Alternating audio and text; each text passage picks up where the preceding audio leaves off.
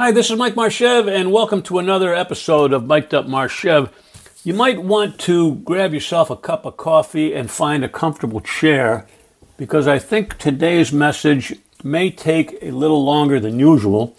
I think it's a uh, it's a good message. I think it's one that uh, it's timely, and it, and it's one I want to share with you. As we approach the new year, we're, we're coming to the end of December. Uh, pretty soon it'll be 2023, a brand new year, a empty slate.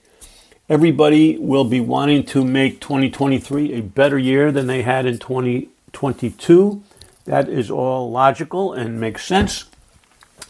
And the question I have is do you want or will you will you agree to paying the price that it will take to become more successful in the new year?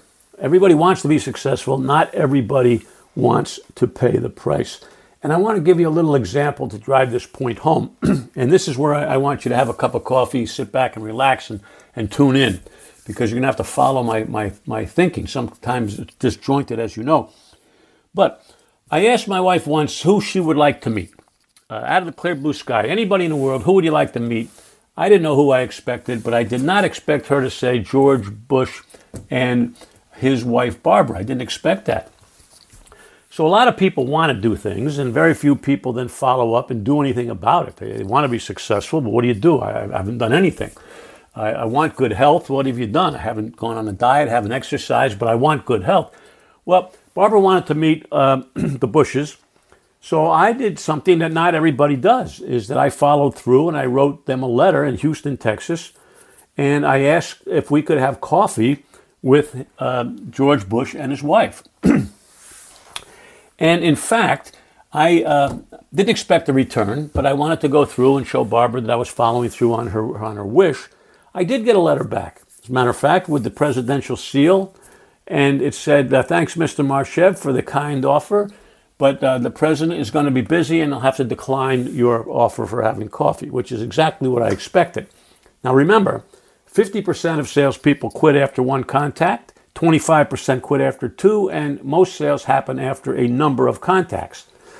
So a lot of people would quit at that time, but I didn't. Uh, that might or may not surprise you. I wrote a second letter in time saying, as luck would have it, I understand we're going to be in Las Vegas at the same time at a convention. Uh, how about if I buy you and your wife that cup of coffee and introduce you to my wife? We'll have a grand old time, and life will be will be uh, tremendous. Well, I got another letter. Yes, I did. I got another letter that uh, kindly rejected my refusal. Now, at the time, he was a speaker. Uh, he was a, a, a, speaker in Las Vegas. I was a speaker in Las Vegas. So I kind of felt like we were on uh, equal level at this time. We we're both speakers, both paid speakers. But he said no for the second time. Well, I never did really want to meet George Bush and his wife, but I kept following up. I was in Washington, D.C., and I passed the presidential uh, picture store. It was a picture store in the railroad station. I went in, I bought a photograph of the president, ex president at the time, sent it to him in Houston, and said, uh, I haven't uh, interested you in a cup of coffee, but would you please write a kind note to my wife on this picture that's inserted? He then, yes, he did. Yes, he wrote back, autographed the picture, wrote, uh, signed it with a very nice note to Barbara. So now we had a picture of George Bush. So then Barbara, I, I assume she never brought it up again, so she kind of lost interest. And because she lost interest, I never had interest, so I stopped uh, uh, trying to have coffee with the gentleman. Well, here's the question. Here's the point. How could I be so bold enough to say to you that if I didn't quit, I could gar- virtually guarantee 99% guarantee that I could end up having coffee with George Bush and his wife. How could I guarantee that? How could I be so bold to say that? Well, here's why. Here's how. He was a speaker, he was a paid speaker. I was a paid speaker. So I would call him up and say, Hey, George, uh, I have a, a, a gig, an event, and I'd like to hire you and your wife to speak at that event. And then he would say, Well, I would be happy to. It depends on the date, of course, but for $200,000 and two first class airplane tickets, I'd be happy to come to New Jersey or wherever I was at the time and speak for 40 minutes at your event. That's what he would tell me. And at that time, So now I know that he was willing to do it. I know that. And at that time, I would then say to myself, what is it worth it to me? Is it worth $200,000 plus two airfare tickets for him to fly to New Jersey to talk to me for 40 minutes? Is it worth it to me? And here's the question Do I want to pay the price? Now, I wanted it to happen. I wanted to meet the man. I wanted to have coffee with the man. But I did not want to pay the price that it would take to make that happen. And that would be $200,000 plus airfare. Well, the same holds true with you folks. You identify something, you have a goal, you have an objective, you have a mission, and then you want that. You, yes, that's what you want to have happen. You want to be successful. But in order to be successful, in order to lose weight, in order to get into shape, there's a price to pay. And that is effort and consistency and persistence and commitment.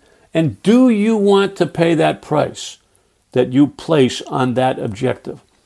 And most of the time, I venture to say, most of the time the answer is no. I don't want to pay the price. I don't want to go to the gym. I don't want to change my eating habits.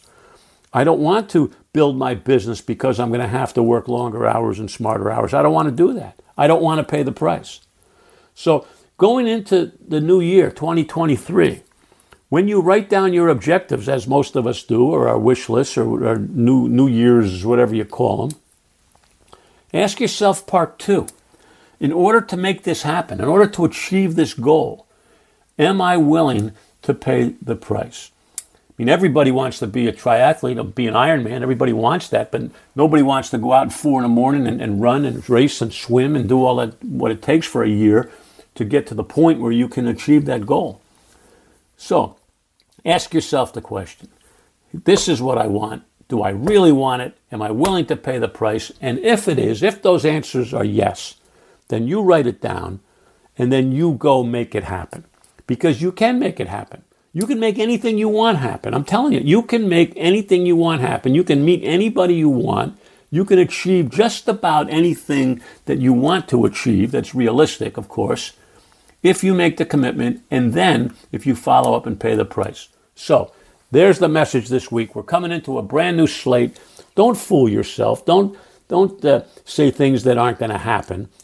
But once you write down on that list the one, two, or three th- items, and you commit to them and you say, Yes, I'm willing to pay the price, then it's all up to you. And my money is on you if you do commit because, because you are in a position, you are in an industry that it is possible.